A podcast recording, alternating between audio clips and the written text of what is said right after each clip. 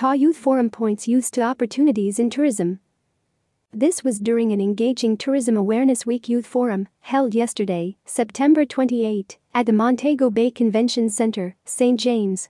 Many voiced their support for tourism and have indicated their desire to become more involved in the process of rethinking tourism, which is the theme for the week.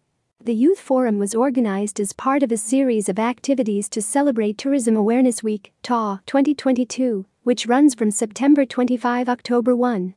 Delegations from some 17 tourism action clubs from schools across the island gathered for the occasion, supported by a number of industry stakeholders for an interactive event in which they held sway in one of three panel discussions, voicing their thoughts on the tourism we want, youth response.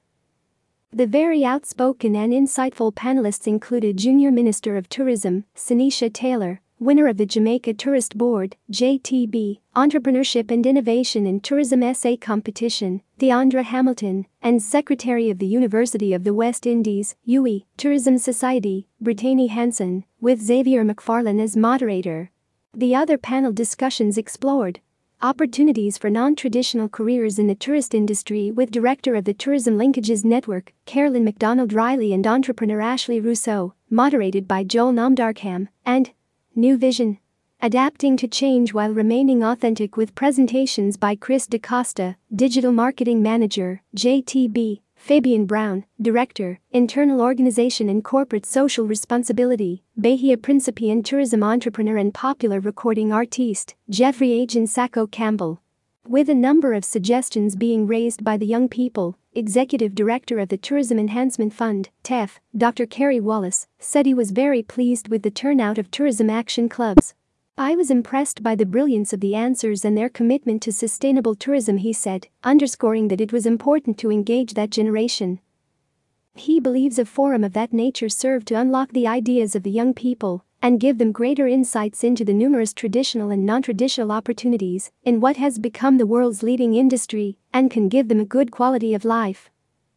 Dr. Wallace said, We believe that we need to have more tourism entrepreneurs coming out from among our own people, as well as more tourism managers, team members, culinary experts as there are so many opportunities he felt that the average Jamaican still saw tourism opportunities as a bartender or housekeeper, not knowing that there are so many more business opportunities that the industry generates. His views were supported by Mrs. McDonald Riley, who stressed the need for professionals who are benefiting directly from the tourism sector to share their success stories so that young persons can be inspired to enter areas that are profitable. Dr. Wallace added that for an industry generating US $4.2 billion in earnings, surely there are opportunities for us Jamaicans to be benefiting from it, and the large portion which goes into making overseas purchases, we believe can be substituted by local products, local services, and local talent. He underscored that TEF's linkages network was working to build out local capacity in these areas to form bridges between the productive sector and tourism. More news about Jamaica.